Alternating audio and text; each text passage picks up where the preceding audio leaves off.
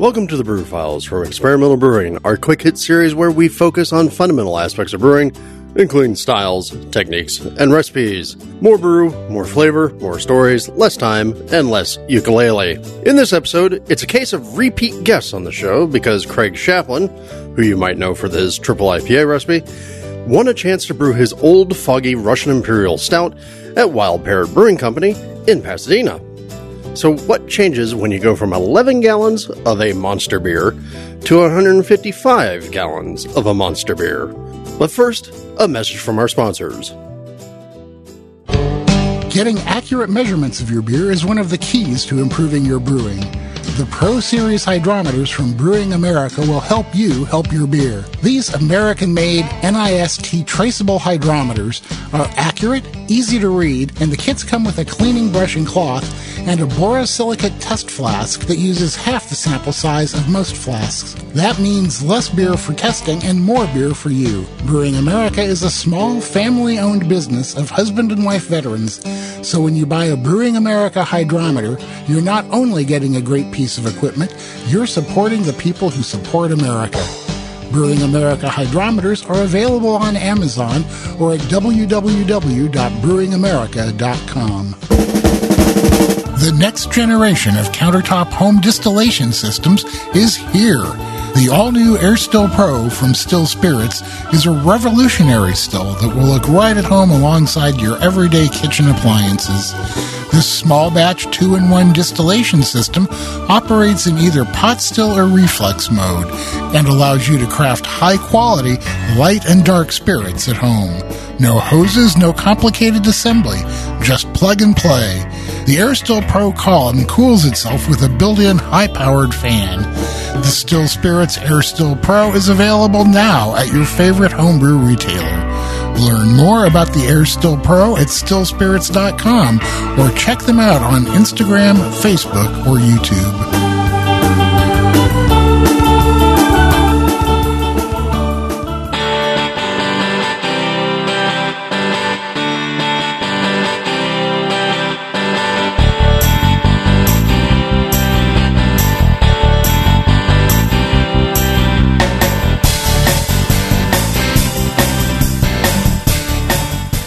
Okay, welcome back, everybody. And as always, if you check in with any of our sponsors, tell them that you heard about them here on the Brew Files. Today is a special day. I have wandered out of the studio and wandered over to the brewery. And by that, I actually mean a brewery, the Wild Parrot, my neighborhood brewery. And I've got John here, and I got Craig here because we're brewing a special beer today, right, guys? Yes, we are. Okay. So, Craig is, for everybody who's listening to the podcast, is infamous for uh, one of our more downloaded episodes, actually on how to make a Pliny the Younger homage. Yes. But on that podcast, we talked about the fact, like, uh, wait, is this the only thing you brewed? And it pretty much is like, that's the majority of what you brew, right? Triple IPA? well, now, yes. But the funny thing is, Drew, I've won, what, 54 awards. Only two have been for my triple IPA. But uh, for people who have been around the club for a long time, you're very famous for your uh, porter and also for this Imperial Stout. and I've d- done a double bock and some other things. But yes, this Imperial Stout was one of my latest projects. Right. And so the reason why we're here at the Parrot is because the club has been doing, the Falcons have been doing a series of quarterly tasting competitions and then sort of making them into pro-ams. So everybody brings in an Imperial Stout. We all taste it blindly. We didn't know it was Craig's. We didn't know it was, uh, you know, anybody's. Scores are given via Google Forms. Everybody on their phone going, comments. And then the winner gets chosen. In this particular case, it was you. And this was this is an older stout, right? Like two years. Uh, two years. Yeah. yeah. All right. And then with that, once we have the winning recipe, I start scouring around LA and going, who wants to brew this? And of course, me being me and me being lazy and wanting to actually, you know, walk into a brew, I asked John here. Hi, John. Hey, hey. No, the funny part is, as we established on the podcast before, John, you are a loggerhead. Yes, right now I'm looking at our menu board, and of our 10 beers, six of them are lagers. Yeah. Yeah. And the strongest is what seven four. Yeah. Uh, is that right? My eyes suck. Yeah, the but yeah, pack- 7 4. The, I think so. Yes. That's the one I tried. Yep. Yeah. Right, 7 4. And that's, right, I think 7 5 is the biggest beer we've ever done. Yeah, well, there was Jump Jump, which was the accidental double IPA. Yes, right, right, right. Yeah. Uh, so, not exactly in your wheelhouse to be doing a large. Fully outside of my wheelhouse. Now, even as a homebrewer, did you ever do imperial No, no, no, no. I, even when I'm purchasing beer at the store, I don't uh, typically. I, I don't remember the last time I purchased one. I have one that was given to me, um, and it's just sitting around right now. It's like 14%. I'm waiting for whatever opportunity I would have to drink a 14% beer. You're waiting for a night that you can spend on the couch, or, as, or as Craig calls it, Tuesday. All right. So, Craig, what's the name of the recipe? Old Foggy. Old Foggy. Uh, are you sticking with the name? Sure, why not? There you go. As long as I guess I have to check and see if anyone else has named a beer Old Foggy for copyright issues, but Good old trademark. Wait, you're Yeah. actually going to do the Googles? That's I- amazing. I, yeah, uh, probably should do that. All right. Well, now, Craig, give people the, the basics on this. How big of a beer is this normally? Uh, my my recipe came off the uh, fermenter at about 12% alcohol, but then it went into a bourbon barrel, Right. freshly dumped bourbon barrel. So you're getting like an extra percent. Extra percent or two, Yeah. yeah, bump. Yeah. So it, uh, it's a small beer and quite a jump for you. Now, now Craig, how, at the homebrew level, how many pounds of grain is this? Recipe's right there. I see 35, 38, 39, about 40 pounds Right. for So- 10 gallons. Yeah. And so, and John, for you, your brew system is what seven barrels, Seven barrel system. but you're not doing seven barrels today. No, no, no. We uh, did a little math, and that was not going to be possible. So uh, scaled it down to a five barrel batch, um, and we're doing 700 pounds of, of ingredients in that. So it's uh, it's the biggest. It's the smallest in terms of quantity, and the biggest in terms of of grain. How does that make you feel? Does that make you feel proud? I'm a little ashamed. So again, because I think what in the past you said the most that you've ever used was like 600 pounds or something. Yeah, for the hazy, one of our hazies, right? Yeah, yeah. So, yeah, just a small difference and less, way less beer. All right, so Craig, let's let's walk through the, the the recipe real quick at the homebrew level, since that's most what people are going to get. Okay. Uh, so we got a blend of uh, pale malts here. Yeah, we've got uh, two row, which I use Rahr as as does John, and then we have Maris Otter. So 30 pounds of two row and then five pounds of Maris Otter. for an 11 gallon batch. So, uh, all right. So we got that going on. John, what did you end up doing? The same. same Yeah. So um, generally for for base malts, um, I'm adjusting to the nearest bag level. Uh, so for the two row, we're at um, 385, which I think is seven bags, and then two bags of the Maris Otter, 110 pounds. all right, and then Craig, we got oats because why not? It's a stout. It's a stout, flaked oats. Well, in particular, I think with that the amount of alcohol that you're talking about in your stout here, oats might be a little handy just to kind of ward off some of the heat. Uh, so, two pounds of flaked oats. I'm, you know, nothing special about the oats, right? You're not. I use the same flaked oats as we use in our hazy. So yeah, 30 pounds of that. All right, a pound of Carafa three for color. We still sticking with the Carafa three? Yes. No, I'd, uh, we went uh, as as far as malts. Uh, didn't change the uh, the malt types. Okay. I had the the crystal. I had some of the um, the uh, I'm sorry, uh, Admiral malting their crystal, which is a high uh, a high number crystal. So Right. use that. That's tasty stuff. Right, because here, according to Craig's uh, recipe, a pound of Crystal 120, a pound of chocolate malt, a pound of roasted barley. So that's what three pounds of roasted malts in the in the batch. And if I remember correctly, this was a fairly inky beer. Yes. Yeah. Yeah, that added a lot of color. Um, and then unusually, and I know the thing that put you on a shopping trip was three different varieties of sugar. Yes. Okay. Variety is the spice of life. Don't you know that, Drew? So we got br- uh, yield brown sugar, right? And at the homebrew size, that's two pounds. Two pounds of turbinado, which is not again uncommon for brewing. Nice old raw sugar. Yep. And then two pounds of what probably made John, you know, squint the hardest at the cost, the maple syrup. Yeah. So If, if for people, go go check out Wild Parrots uh, uh, socials. You'll see John pushing a cart around uh, what restaurant supply depot. yep, yep, yep. You had to get a case of maple syrup.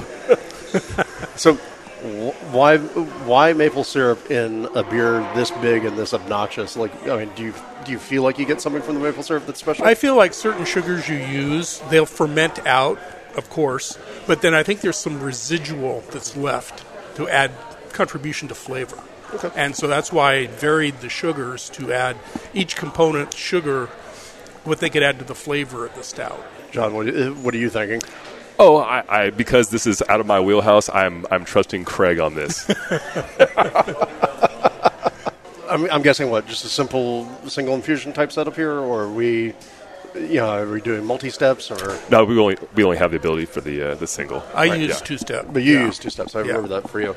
So I mean, literally for you, uh, for you, John, you're just doing the single saccharification rest, uh, and then like going up to a mash out, or are you just Yeah. sparging to Uh, raise? No, but so yeah, we uh, the sparged water was we hit I think 174, which gets us about 169, 170 in the mash tun. Um, we mashed at it was about 152, 153 is where we were at. Um, yeah, that actually worked out pretty well. We I had thought maybe we were gonna go a little higher, but um, after talking with Craig, we, we cut the, the burner on the kettle when we were heating the water a little a little short to, to hit that 152. okay. Anything special about the water? Because again, what you're carbon filtered, right? Yes, uh, we didn't do much on the addition side. Uh, a touch of calcium chloride and uh, a little bit of acid, but generally it's uh, it's the profile of the water. As of um, a month and a half ago, whenever I got my last ward uh, results back. Yeah, and as we've talked about here in LA, our water is extraordinarily weird and variable because it comes from lots of sources. Yeah, yeah. But e- even then, so Craig, you live over in Thousand Oaks, which is at the right time of day, a forty-minute drive, and at the wrong time of day, uh, like an hour and a half drive away from here. True. How different is your water, and what do you have to do? We're on the Las Virgenes Water District, and it's really very good water. You know, I still carbon filter it, and then I make adjustments in the mash and also in the boil sometimes. Okay. And so, I mean, I'm assuming what chloride and uh, calcium carbonate. Yeah, I use phosphoric acid to control uh, pH, and then um, usually a little, a little bit of uh, yeah, what you mentioned. Okay. All right. So we got the water treatment out of the way. Uh, Craig, for as famous as you are for the triple IPA on the podcast, uh, this one's a fairly simple, straightforward hopping thing, right? Much simpler than my triple IPA. Yes. Not nearly as much science and, and tweaking. And I didn't have to use enzymes in the mash, which I do with my triple IPA because I want it dry. Right. This Right. is not a beer you want particularly dry. right. Well, actually, so speaking of that, original gravity. Mine. Yeah. Because uh, I see an estimated. Okay, so original gravity was 1117, and the final gravity is 1016, which, I mean, that's pretty dry for that big of a beer. For that big a beer, it's pretty dry. Yeah. Well, that that's why I, I recommended John not mash too high. Right. So he can get the fermentability. Otherwise, you'll end up with kind of a thicker mouthfeel Yeah, if you have a higher gravity. Yes. and I got to imagine for a loggerhead, the idea of a syrupy beer is not what you want. Yeah, um, I, I'd probably have to adjust all the pressures on our tanks. We've never done anything with that much viscosity, so yeah. All right. So for the the hopping, it's just a simple uh, set of Magnum editions, th- three ounces at 90 minutes, uh, two ounces of Northern Brewer at 30 minutes, and two ounces of Northern Brewer at 10 minutes. Now, if I remember correctly, John, you had to outsource the, the Northern Brewer, right? Different- yeah. No, I, I ended up going uh, the homebrew route just because uh, it's first of all not a hop that I typically use, so I didn't want to buy the 11 pounds and then have um, it just sitting around Forever. Uh, yeah, forever. You can, so, make a, you can make a bunch of California Common. True. uh, so no, the Magnum is something that you know, both readily available and used in many beers. But the Northern Brewer, I uh, yeah did not get through uh, Yakima. So So you just, you just called up a homebrew shop and said, hey, I need yeah, a few pounds of it, and then boom, done. There you go. All right. So that's what's happening today. Oh, actually, uh, Craig, when you when you pitch yeast, what were you using? SO4. Okay, uh, and then how much? Just or Uh, or did you like do a I- yeast cake? I know. I uh, I pitched four packets of the dry yeast. Okay. SO4. Right. And then you, are are we also using SO4? yeah, we got the uh, the bricks sitting over here. Yeah. Except for except for a couple of packs, we're down talking a couple bricks. Yeah, a couple bricks. Good 500 gram packs. Yeah, uh, for for every beer, um, I use dry yeast, and even for the biggest beer, I've done one brick. This felt like a two brick beer. Yeah.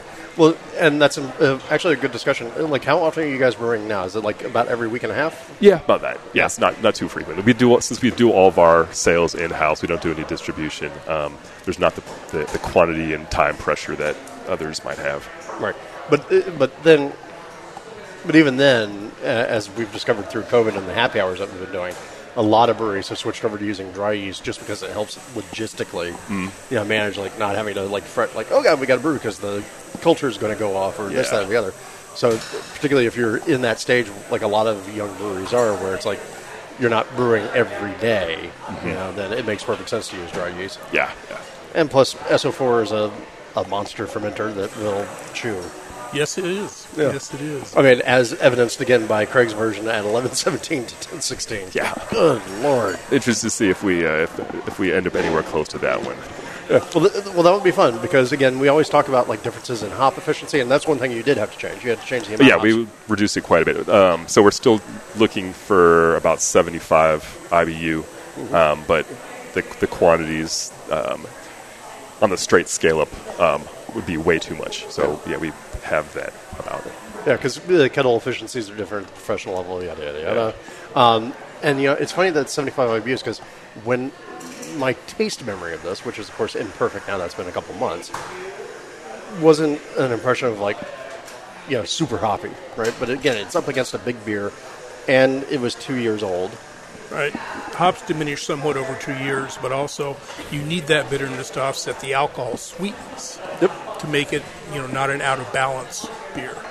Now, for you, two years, how much of that time was in a bourbon barrel or with bourbon exposure? It was on a bourbon barrel for only about six weeks, and then we pulled it from the bourbon barrel and put it into kegs, and it's been in my cold storage for that two years. was that like one of those balconies, small barrels that you? Uh, or- no, it was a 53. It was uh, Sonoma Distilling. So it was, oh, so was this like a, you know, did you just fill 11 gallons into the 53 and then pull it? or No, we had three other, batches? four other guys do 11 down, 10 That's gallons, right. 11 gallons, all that. Everybody contributed, so it all got blended. So the final beer that I have may be slightly different gravity than what I contributed, but I Mm-hmm. That's certainly. I didn't certainly contribute anything that was super sweet. There you go. All right. Now, obviously, John, we are in a tight brewing space. You, As we talked about in the podcast before, your entire brew rig is in 300 square feet, which is nuts. Right. Um, Not a lot of room for a barrel. Nope. No, we're, we're doing spirals, uh, so that'll uh, hopefully get get some of the oakiness. We'll do a. I think we got the, what the medium medium roast on the spirals. Right. And and for the podcast listeners, those spirals are from the Barrel Mill, who you just heard from on the podcast. Yes, exactly. So Shout out. Yeah. Uh, so now, Craig, you had your your beer in the barrel for six weeks because, of course, obviously a fresh, hot bourbon barrel is going to contribute a lot of character Right. in a hurry. We we would drew started brewing samples about uh, oh probably four probably four weeks or so, just kind of checking it. You know, at five weeks it was starting to really come in. Six weeks, nah, I don't think we want more than this. Right. Well, because you'll you'll start picking up extra tannins and all that. At six weeks, you Right. probably what you're hitting like optimum bourbon flavor, optimum vanilla flavor, Yes, you know, all that. All right. And so, John, you got any idea how long the Not the really. No, this is going to be a, a, a taste and see kind of situation. Well, because again, Yeah. you, you you haven't ever done oak spirals before either. Yeah, yeah. yeah. So I'll throw them in uh, in some bags and then um, just fish them out when uh, when I, they seem done. There you go. So, Craig served us a two-year-old beer. How, how long was how old was it before you started serving it to yourself and others? probably a year old. So about a year old. You're not taking that much time. No, I think we're going to put this on. Um, I don't know, maybe late January, February. We'll Okay, so, so you're really you're really stepping on the gas. To, well, you know, there's a certain season for this type of beer, and we're already late. So I think, uh, yeah, well, uh, but of course, it will also be interesting to see, like, because I know you're going to hold kegs off to the side for yes, yeah, see where it goes, uh, see uh, see what it gets like when it's a year old, um, two years.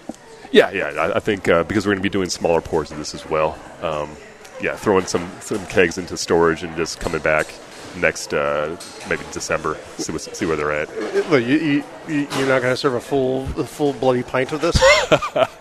I had to buy new glassware for this beer. Craig causing trouble. As always, All right, so we got a couple a couple more weeks, and, and of course, uh, listeners of the podcast will know that I will come over and I will do a tasting of it because, so anything else that we should uh, know about the the Russian Imperial Stout, the Old Foggy, uh, that's being brewed here at Wild Parrot, either from you, Craig, or from you, John? I think John and I discussed, and he thinks his final beer he hopes will be around 12%. So that'll be what he hopes to put on tap. Right. That's yeah, yeah, yeah, yeah. We'll see. The uh, efficiency of this guy is going to be a mystery. I'm interested to see where, where we land on this. But uh, yeah, 11 to 12 percent would be good. Right, and and of course, I mean, that's still what uh, jump jump came in at like eight one, I think. Yeah, yeah. So eight one, so that's still three to four percent higher than anything you've ever released before. Totally. Ho- hopefully, this causes actual mob scene. You know, like, um, ooh, um, you know, it's good to have a super strong beer in the wheelhouse just for funsies. Yeah. Um, all right, so we got the, the mash efficiency is going to be an interesting question. Uh, anything else we need to? Oh, you're also going to soak the staves in bourbon, right? Correct. Right, so you can pick up some of that flavor. Yeah. and we listeners will remember we talked to Desi about that as well, and like how that's actually a good use case for those staves is you know drop them in a Ziploc baggie with some uh, some bourbon and watch them go. Yeah. suck all of it up. They will, yeah. Yep. All right, gentlemen. Any last thoughts? No. let's get back to the brew. I was going to say it was- the runoff is going.